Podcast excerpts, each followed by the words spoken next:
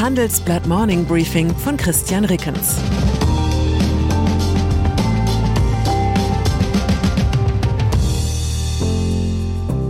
Guten Morgen allerseits. Heute ist Freitag, der 25. November 2022. Und das sind unsere Themen. Startrampe, 30 Nachwuchsmanager auf dem Weg nach oben.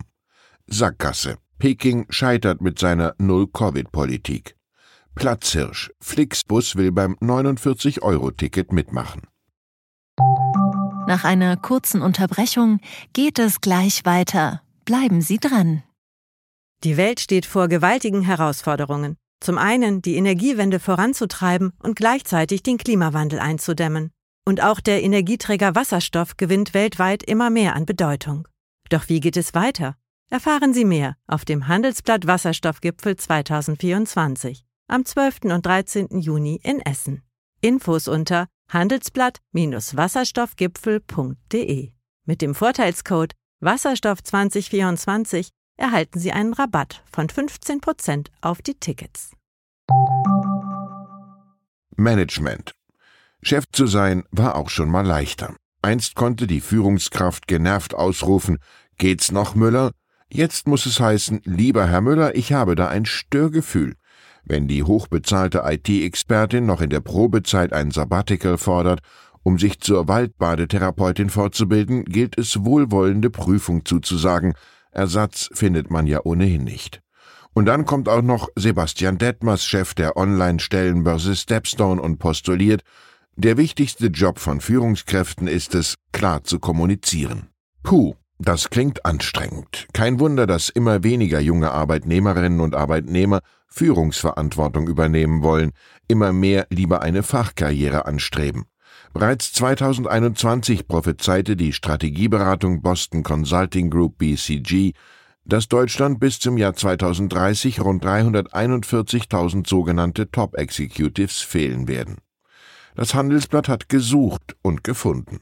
Die Reporterinnen Tanja Kewes und Claudia Panster stellen in unserem Wochenendtitel 30 Kandidatinnen und Kandidaten für den Aufstieg in die erste Führungsreihe der deutschen Wirtschaft vor. Wer sind diese potenziellen Konzernchefs von morgen?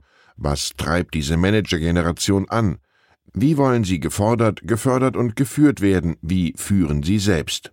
Da ist zum Beispiel Sopna Suri 48, die sich als Leiterin der Wasserstoffsparte von RWE Generation dem vielleicht größten Zukunftsthema der deutschen Wirtschaft widmet. Ihr aktuelles Leuchtturmprojekt heißt Get H2. Ausgehend von Lingen im Emsland soll Suri eine Wasserstoffinfrastruktur für Energie, Industrie, Verkehr und Wärme aufbauen. Die Managerin steht für eine ganze Gruppe, die Lust hat aufs Leiten und Machen und auch den geforderten Spagat zwischen respektvoller und zugleich eindeutiger Kommunikation meist ohne Störgefühl hinbekommt. Wenn Sie neben unserem Wochenendtitel zu Führungskräften auf unsere kompletten Inhalte zugreifen möchten, dann schauen Sie doch auf handelsblatt.com vorbei. Ein besonderes Handelsblatt-Abo-Vorteilsangebot habe ich zudem für Sie unter dem Link handelsblatt.com slash mehr erfahren reserviert. China das Regime der Kommunistischen Partei in Peking manövriert sich mit seiner Null-Covid-Politik immer stärker selbst in die Falle. Die Zahl der Corona-Infektionen in China ist auf den höchsten Stand seit Beginn der Pandemie gestiegen. Am Donnerstag hatte die Nationale Gesundheitskommission 31.444 Neuinfektionen für den Vortag gemeldet. In den Millionenmetropolen Peking, Guangzhou und Chongqing steigen die Fallzahlen besonders stark. Die Hauptstadt Peking erinnert an eine Geisterstadt. In anderen Landesteilen befinden sich Millionen Menschen komplett im Lockdown. Und das im Jahr drei der Pandemie, während viele andere Länder längst die meisten Corona-Maßnahmen aufgehoben haben. Das Problem für die kommunistische Führung, sie müsste eigentlich mit noch härteren Maßnahmen reagieren, um die Ausbrüche wirklich einzudämmen, aber das lässt sich bei der Vielzahl der Fälle nicht mehr durchhalten. Gleichzeitig kann das Regime nicht eingestehen, dass die chinesische Corona-Politik gescheitert ist. Erinnern Sie sich noch, 2020 und 2021 wurde die Null-Covid-Politik auch in Deutschland von gar nicht mal so wenigen als Alternative gepriesen. Ich kann beim Blick nach China nur sagen, gut, dass uns das erspart geblieben ist. Krieg. Die Ukraine durchleidet dramatische Tage. Mit immer neuen Angriffen auf Wohngebiete, Kraftwerke und Bahnanlagen will Russland die ukrainische Bevölkerung zermürben. Nach besonders heftigen Angriffen am Mittwoch waren Teile Kiews am Donnerstagabend noch immer ohne Strom und Wasser. Das gerade erst zurückeroberte Kherson liegt unter russischem Artilleriebeschuss. Nach Moskauer Lesart tötet die russische Armee dort ihre eigenen Bürger, denn Russland hatte die Region Kherson ja annektiert. Ein wichtiger Faktor, der bislang das Überleben der Ukraine sichert, den Russen gelingt es nicht, die Lufthoheit über dem Land zu erobern. Unter dem Eindruck der russischen Terrorangriffe hat der ukrainische Präsident Volodymyr Zelensky klargestellt, am Kriegsziel einer Befreiung der 2014 von Russland annektierten Halbinsel Krim ändert sich nichts. Der Financial Times sagte er, wenn uns jemand einen Weg aufzeigt, wie die Besetzung der Krim mit nicht militärischen Mitteln beendet werden kann, dann werde ich sehr dafür sein. Wenn ein Vorschlag aber bedeutet, dass die Krim besetzt und Teil Russlands bleibe, sollte niemand darauf seine Zeit verschwenden. Die meisten westlichen Unterstützer der Ukraine gehen davon aus, dass diese irgendwann die von Russland seit dem 24. Februar besetzten Gebiete sowie den Donbass zurückerobern kann. Sie sind aber vorsichtiger bei der Krim. Die Halbinsel sei für Moskau strategisch und symbolisch zu wichtig, um sie ohne weitere Eskalation des Krieges aufzugeben. Verkehr der Fernbusbetreiber Flix will Teil des geplanten bundesweiten 49-Euro-Tickets für den Nahverkehr werden.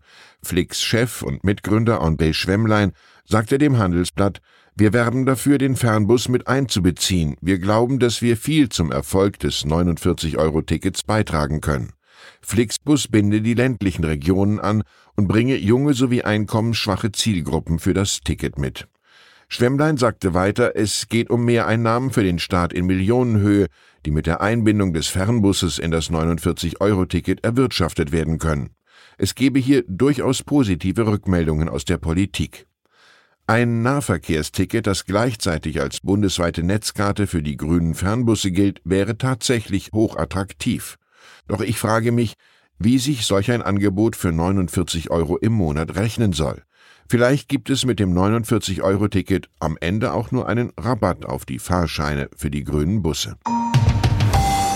Fußball.